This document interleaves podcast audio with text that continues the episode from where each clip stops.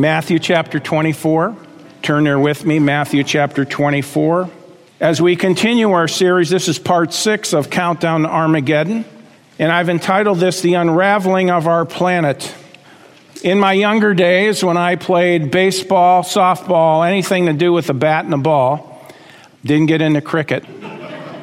But that's not a bat anyway, what they use. I'm not sure what they call it, a stick of some kind. But, anyways, I remember many times we get there, and especially with a softball. And uh, if, you're, if you're playing with a softball, you hit that thing and you keep using the softball until what? The seams break, and then the guts start coming out of the softball.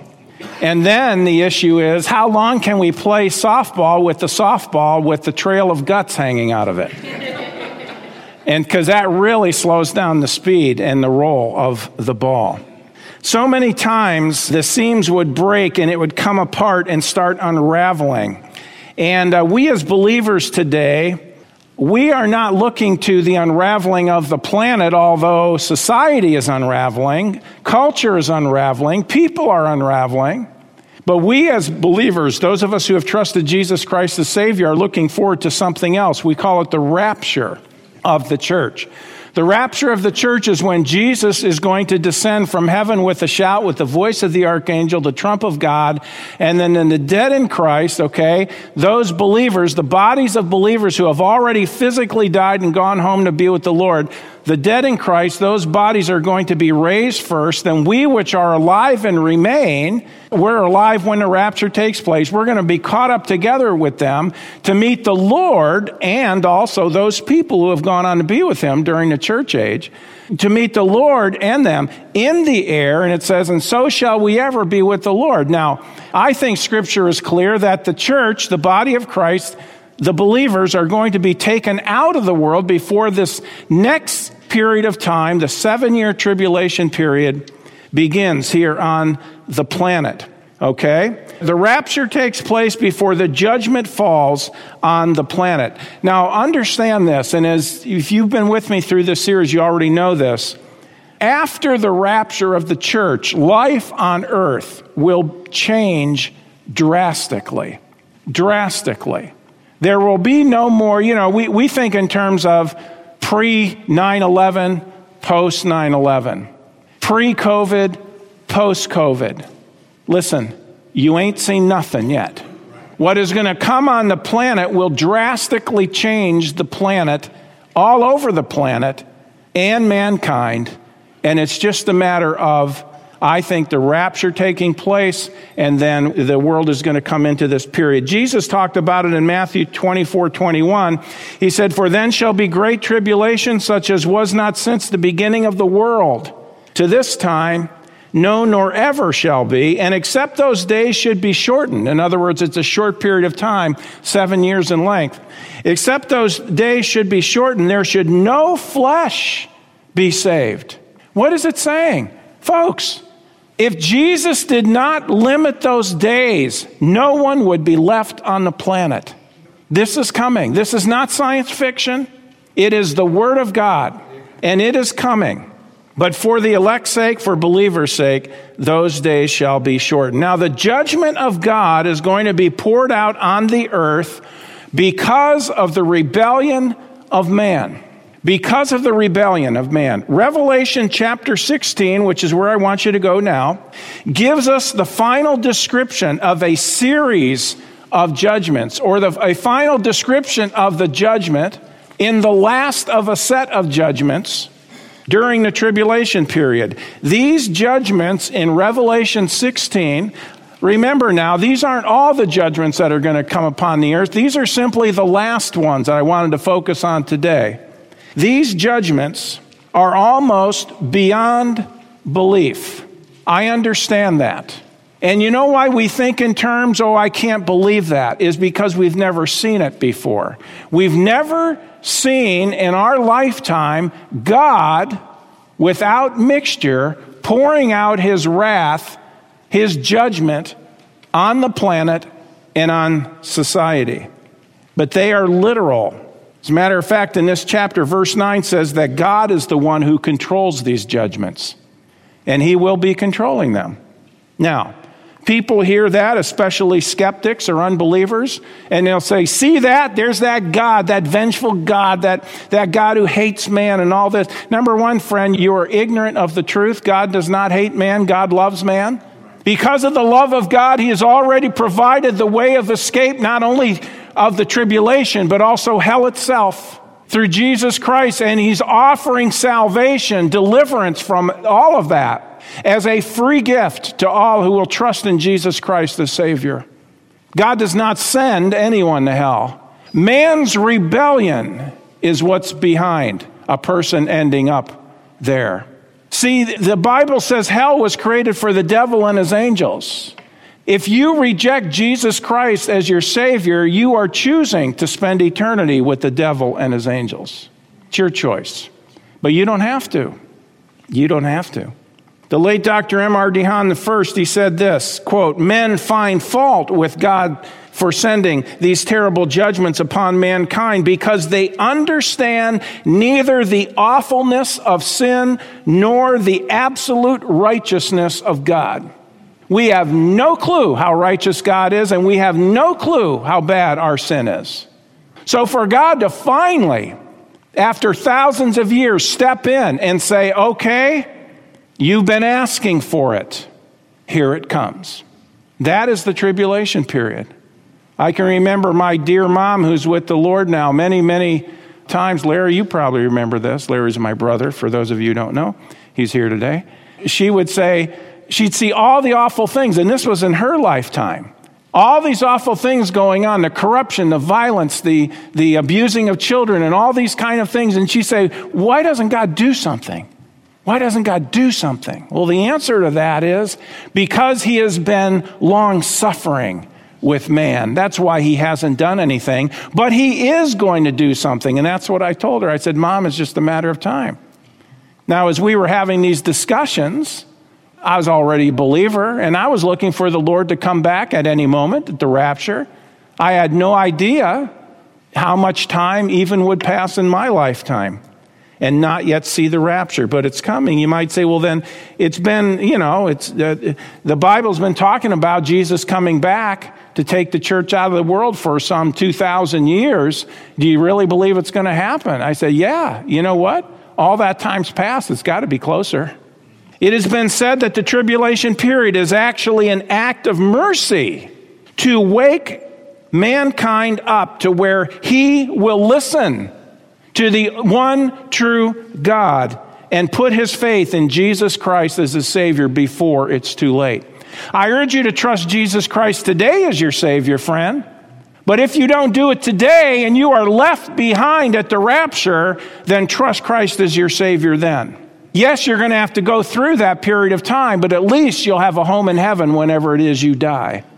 But see, God is being even for those people who get left behind at the rapture, God is being merciful and bringing his judgment down on the planet. And yes, there will be suffering, but that suffering will be there to wake man up and say, listen, God is real. Okay? He doesn't play with sin. You've got to have a payment for your sin. My son came to do it for you, and you can have eternal life. Trust Christ before it's too late.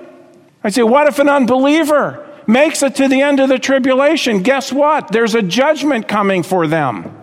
So they limp through the tribulation period. They make it to the end. They had received the mark of the beast and they, they make it to the end of the tribulation. There's a judgment then called the judgment of the nations, the judgment of sheep and goats. Those who are believers at the end of the tribulation will be going into the kingdom, the millennial reign of Jesus Christ. Those who make it through the tribulation and are still lost, they'll get to the end of the tribulation they'll go to that judgment and they will be cast into hell. I know this is sobering. This is not a usual message, but you need to hear it.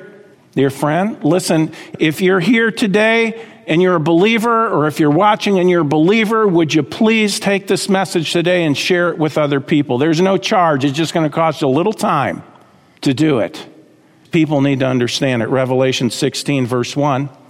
And I heard a great voice out of the temple saying to the seven angels, Go your ways and pour out the vials or the bowls of the wrath of God, the indignation, the anger the judgment of God upon the earth.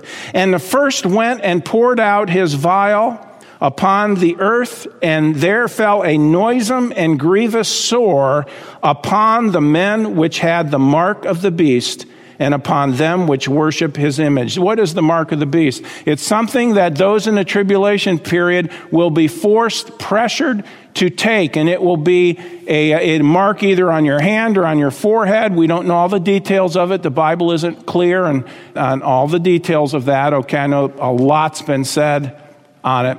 It's not our point today to cover that. Revelation 13, no. It'll be the only way you are going to be able to buy and sell. So you won't be able to buy or sell unless you have the mark of the mask. No, I mean the beast. You're paying attention. This is coming. And for those who do receive it, they are pledging not only they're, they're not just saying okay i want to eat i'll get this thing no there's a spiritual aspect to this you are pledging allegiance to the antichrist you're pledging allegiance to him and those who do, the moment they do, are sealed forever and doomed forever. And so we see this first judgment here. Now remember, there's a lot before this, but we're just looking at the ones in chapter 16. And what is it? Number one, noisome or grievous sores, verse 2. The word noisome and grievous means foul and painful, painful. The Lord executes this judgment only on those who have taken the mark of the beast. I see these sores as similar to boils. Now, if you've ever had a boil before, you know how excruciatingly painful that is. Can you imagine having these all over your body? But they will be all over people's bodies. Now, these plagues mentioned here are similar to those brought down on Egypt. Do you remember Exodus? When Moses went to Pharaoh this one is like the sixth plague of Egypt. In, uh, in Exodus chapter 9 and verse 10, it says, And they took ashes of the furnace and stood before Pharaoh. And Moses sprinkled it up towards heaven, and it became a boil breaking forth with blains upon man and upon beast. No offense, Blaine. And the magicians could not stand before Moses because of the boils, for the boil was upon the magicians and upon all the Egyptians. And this is very similar to that. Here's, this is going to take place, though, during this future tribulation period. Verse 3 now, Revelation 16 3. And the second angel poured out his vial upon the sea, and it became the sea now, the oceans. And it became as the blood of a dead man. Watch this now. It wasn't just a coloring of it, it didn't just look like blood, it was changed. This is a judgment on the oceans of the world, and it says, and every living soul died in the sea. The water was so polluted by this judgment that all life in the sea died. So we see number two, the sea became as blood. Exodus 7 17 through 21 speaks of the seawater being turned into blood. There. Notice that every living creature in the sea dies all sea life dies. Do we have any? We can't even wrap our minds around that. Can you imagine what the beaches are going to look like?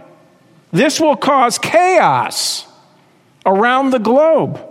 But that's not all. Verse 4 And the third angel poured out his vial upon the rivers and the fountains of water, and they became blood. So not only now are the seas polluted, and everything dies in them. But number three, the Lord now focuses on the rivers, that which is inland. Verse four. The remaining water in the rivers and the streams turns to blood also. This virtually, now listen, God wants us to think about these things. This virtually pollutes the entire supply of water on the planet. Outside of specialized purification processes, I don't know what man is going to do to survive. You can't live without water. This will produce tremendous chaos on the planet. All of this, by the way, is on top of the sores, which is, by the way, on top of a whole bunch of other judgments that we've already seen. Now, what am I saying? When we couple this with the other judgments the satanic spirit and the worship that is going to be going on during the tribulation period, unprecedented demon activity. The persecution and the martyrdom of believers, those who trust Christ the Savior during that seven year period. The battle of the forces of good and evil, the wars of nation against nation, the killing and the looting and the panic and the cosmic and economic and environmental disasters that are going to be going on all over the planet. It is totally staggering. Not to mention the emotional and the psychological suffering that's going to take place. Verse 5 and I heard the angel of the water say, Thou art righteous, O Lord, which art and was and shall be, because thou hast judged thus. Lord, you're righteous in doing this. For they have shed the blood of saints and prophets, and thou hast given them blood to drink, for they are worthy. And I heard another out of the altar say, Even so, Lord God Almighty, true and righteous are thy judgments. Do you see that, friend? You know, you may be here today, you may hear this, and you may say, I hate God. I hate God. Any God who would do that, I hate him. Yeah, you know what? You are written about in this passage, friend. You're going to see this very clearly. How people respond in a wrong way to what God is doing. One Bible teacher said this quote, Heaven gives justification for this terrible judgment. The earth dwellers have shed the blood of God's people, so it is only right that they should drink blood. In God's government, the punishment fits the crime. Pharaoh tried to drown the Jewish boy babies, and it was his own army that eventually drowned in the Red Sea. Haman planned to hang Mordecai on the gallows and to exterminate the Jews, but he himself was hanged on the gallows and his family was exterminated. See that in the book of Esther. King Saul refused to obey God and slay the Amalekites. So he was slain by an Amalekite. See, friends, the Bible says this in Galatians 6, verse 7 Be not deceived, God is not mocked. For whatsoever a man soweth, that shall he also reap. This is true.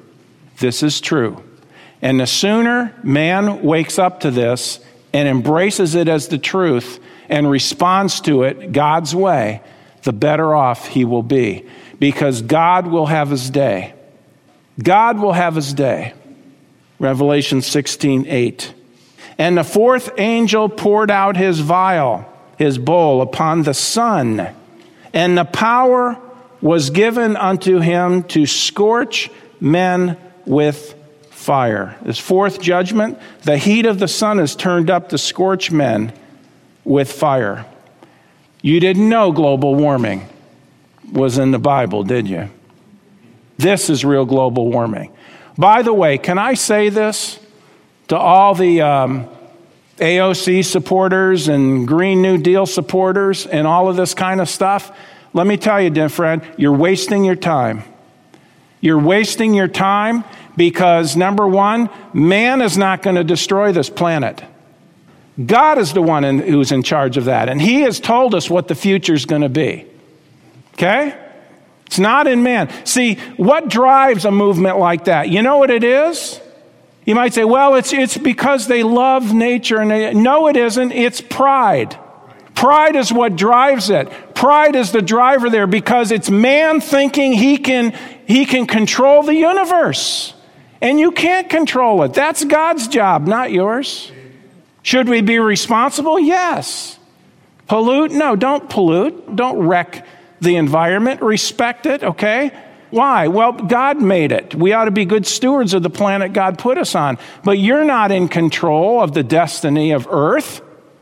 Well, if we could just get rid of all the cars and all the, the cattle, get people to eat plants only because the cattle, you know, they, they pass gas and that, that gas is wrecking the, the ozone layer and all these kind of, oh, get off of it.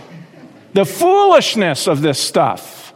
God is the one who's in control. Please. You know, as a preacher, I, I don't know what to do except preach the word. I don't know. Uh, what else can you do? If people don't want to listen, they're either going to respond, either they're going to po- respond to it positively, but if they're not going to listen, negatively. But, you know, the preacher's job has never changed. It's always been proclaim the word of God and let the chips fall where they may, right? Real global warming, but this is going to be something unlike anything man has ever seen.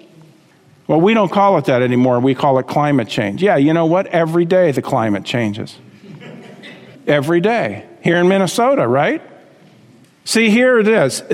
What is this? Why would God send such a judgment? This is just my opinion on this. The tribulation is an act of mercy to warn man of what's coming. This scorching of man with fire from the heat of the sun. By the way, it's going to be global because of the earth rotates, right?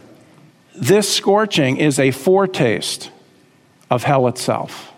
It will be so hot that it will burn to the point of fire on people's skins. This will no doubt melt solar ice caps as well, producing great flooding around the planet.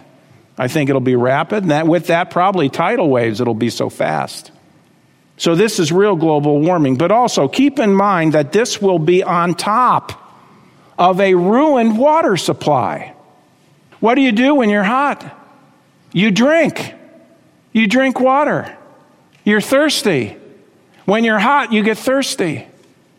Can you imagine this? The scorching will be on top of the boil like sores as well. So people will be dying of thirst on top of everything else. Malachi 4:1 puts it this way, "For behold, the day cometh that shall burn as an oven." A day is coming when there, the earth will burn like an oven. And all the proud, there you go, yea, and all that do wickedly shall be stubble. And the day that cometh shall burn them up, saith the Lord of hosts, that it shall leave them neither root nor branch. Unbelievable things are going to be going on here on the planet. Let's go back, Revelation 16:10. And the fifth angel poured out his vial upon the seat of the beast, which is the Antichrist, and his kingdom was full of darkness. And they gnawed their tongues in pain. They gnawed their tongues in pain we see a fifth judgment here. God smites the world and it is covered with darkness in verse 10. Now, this is similar, by the way, to Exodus 10, verses 21 through 23. How is it that the sun will scorch them with great heat and yet there will be darkness? Well, the Lord wants them to know, and they do know. This is supernatural, and it's God who is doing it. Not only that, but see, folks, this is a sample of hell itself for the unbelievers.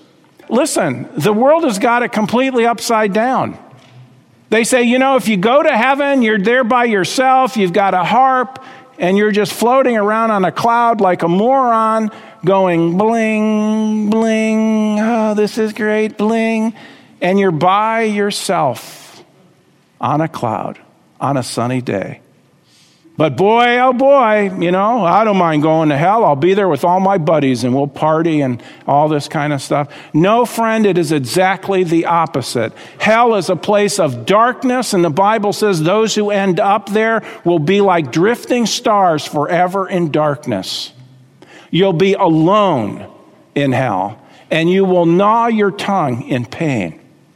But there will be no rest forever for those who end up there. What an awful truth, and yet it is true. And now look at verse 11, though.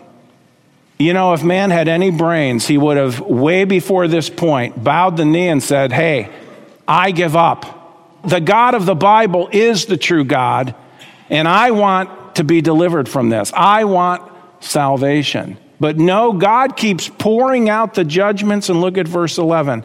Instead of responding properly to all the judgments, but specifically the boils, the heating of the sun, the polluted water supply, all the pain that goes on. And what's man's response? They gnawed their tongues in pain, verse 11, and they blasphemed the God of heaven. See, they know where it's coming from because of their pains and their sores, and they repented not of their deeds. They didn't have a change in their thinking concerning the way they were being, the way they were living, their wickedness. The word blaspheme means to defame or to speak evil against. So the judgments are being poured out, and they know who they're coming from. Probably no atheists anymore at this point. They repented not of their deeds, nor to give him glory. Both of these words for repent here in chapter 16 have as the root, it means to change their minds or to think differently. This fits the context, by the way. Neither of them was an issue of getting saved, but seeing things as they should from God's perspective. They refused to change their thinking, their attitude. Now, this certainly could lead them to putting their faith in Jesus Christ the Savior, for those who hadn't received the mark of the beast yet. But instead of yielding to God's will, they remain stubborn in their own will. And yet, what does man do? If he even believes in God today, so many are stubborn in their own will, their life starts falling apart, and what do they do? They blame God instead of blaming themselves. Verse 17. And the seventh angel poured out his vial into the air, and there came a great voice out of the temple of heaven from the throne saying, It is done. Now, watch this. On top of everything else. And there were voices and thunders and lightnings, and there was a great earthquake, such as was not since men were upon the earth, since creation. So mighty an earthquake and so great that the great city, which is Jerusalem here, was divided into three parts, and the cities of the nations fell, and great Babylon, which will be the seat of government. I believe it's Rome. We don't have time to get into that, but that's what I believe. And great Babylon came in remembrance before God to give unto her the cup of the wine of the fierceness of his wrath. This so called Babylon, okay, that will be where Antichrist rules out of. The great city, that's Jerusalem, and the cities of the nation, and great Babylon came in remembrance before God to give unto her, Babylon, the cup of the wine of the fierceness of his wrath. This is the Almighty God of creation letting loose on man. Okay? And every island fled away, and the mountains were not found. Folks, this is, this is breathtaking. This is mind boggling. This is incomprehensible. All we can go with are the words that are mentioned here. So, this last judgment, this great earthquake, and so man is blaspheming the God of heaven, verse 21. And there fell upon men, uh, this is the last judgment here mentioned, and there fell upon men a great hail out of heaven. How many of you have ever been in a hailstorm? Okay, lots of you have. Okay. A few years ago, we were coming back from the Grace Conference, and we stopped at a McDonald's to eat, and as we sat there, just a few feet from where we were sitting in McDonald's, our car was there, and a hailstorm came through. I think we were in Osseo, Wisconsin. And we sat there and we watched our car get pulverized. and there's not a thing we could have done about it. And those are only dime size hail. I had to bring it back, and we got, we got the hail damage taken care of on the car, but it wasn't cheap. It wasn't cheap. But here, look at this. And there fell upon men a great hail out of heaven, every stone about the weight of a talent. And what did man do?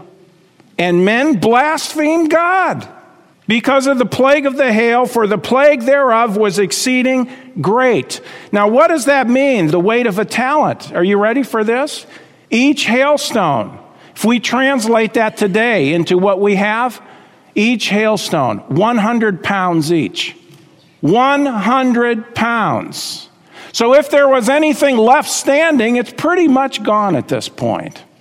It will devastate all the cities of the world. The rebellion of man continues to manifest itself. How deep our rebellion is. Two times God is pouring out the judgment and man is blaspheming God, cursing God, speaking evil against God instead of saying, I give up, whatever you say. No, man's not going to do it. You know, folks, we have people like that today. See, they are driven.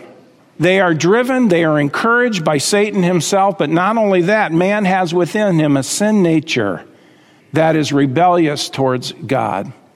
You might say, well, what about people who get saved? They still have a sin nature that is rebellious towards God.